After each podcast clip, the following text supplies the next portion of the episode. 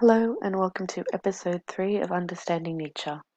In this episode, we'll be focusing on section 203. Before I begin, I'll just want to point out another key concept of Nietzsche, which is will to power. So, this is a central concept in Nietzsche's philosophy. Um, it's part of his earlier works before Beyond Good and Evil, but is mainly predominantly in the set text we are looking at. However, there's a lot of sort of dispute as to what it actually means and what will to power means as a concept uh, and what Nietzsche meant by this term. However, what really is agreed upon is that will to power is a fundamental motivational drive uh, and like what characterizes this fundamental motivational drive towards power.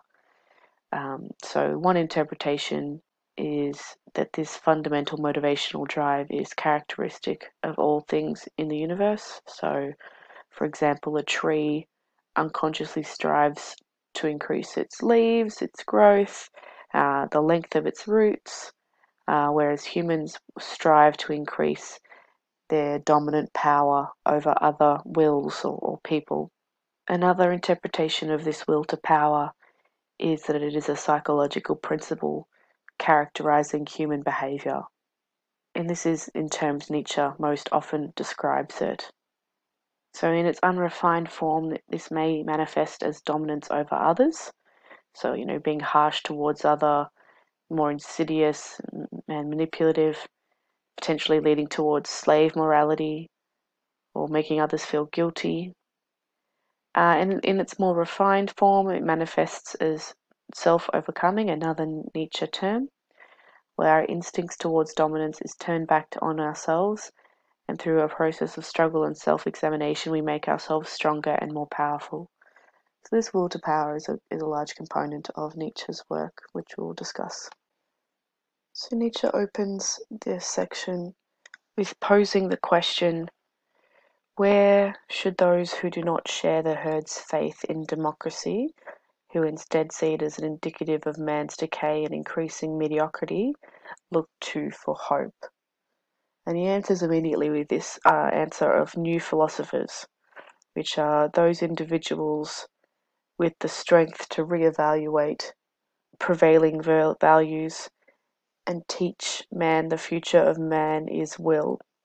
So we should look to the new philosophers who can evaluate and, and make judgments around our current values and virtues and teach man the future of man is his will. So, a new kind of philosopher and commander will sometime be needed, which Nietzsche refers to as free spirits. He says the need for such leaders, the terrible danger they might not appear or might fail to might or might re- regenerate, degenerate, sorry. These are our proper cares and concerns. Do you know that, you free spirits? So it's uh, a, quite a terrible danger, according to Nietzsche, if these free spirit leaders don't appear. Because without these leaders, we're going to uh, be in terrible danger.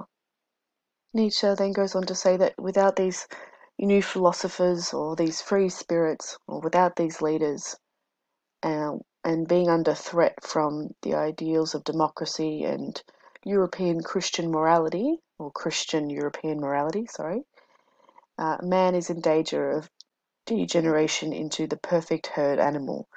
So, without these uh, new philosopher free spirit leaders, we are going to revert back into just becoming the perfect herd animal, as uh, Nietzsche already outlined with what a herd man was.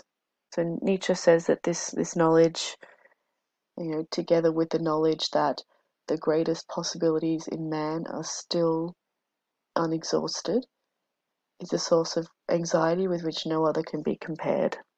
So it's going to be sending us backwards uh, as individuals, as a society, as, as a collective, if we let uh, man or men collectively uh, degenerate backwards and, and go backwards without being, you know, influenced and led by these free spirits, that we will ultimately just become herd men. However, Nietzsche does tell us at the end of this section that it is possible to be aware of this degeneration, therefore, you can be disgusted by it and perhaps maybe realize that you can do something about it.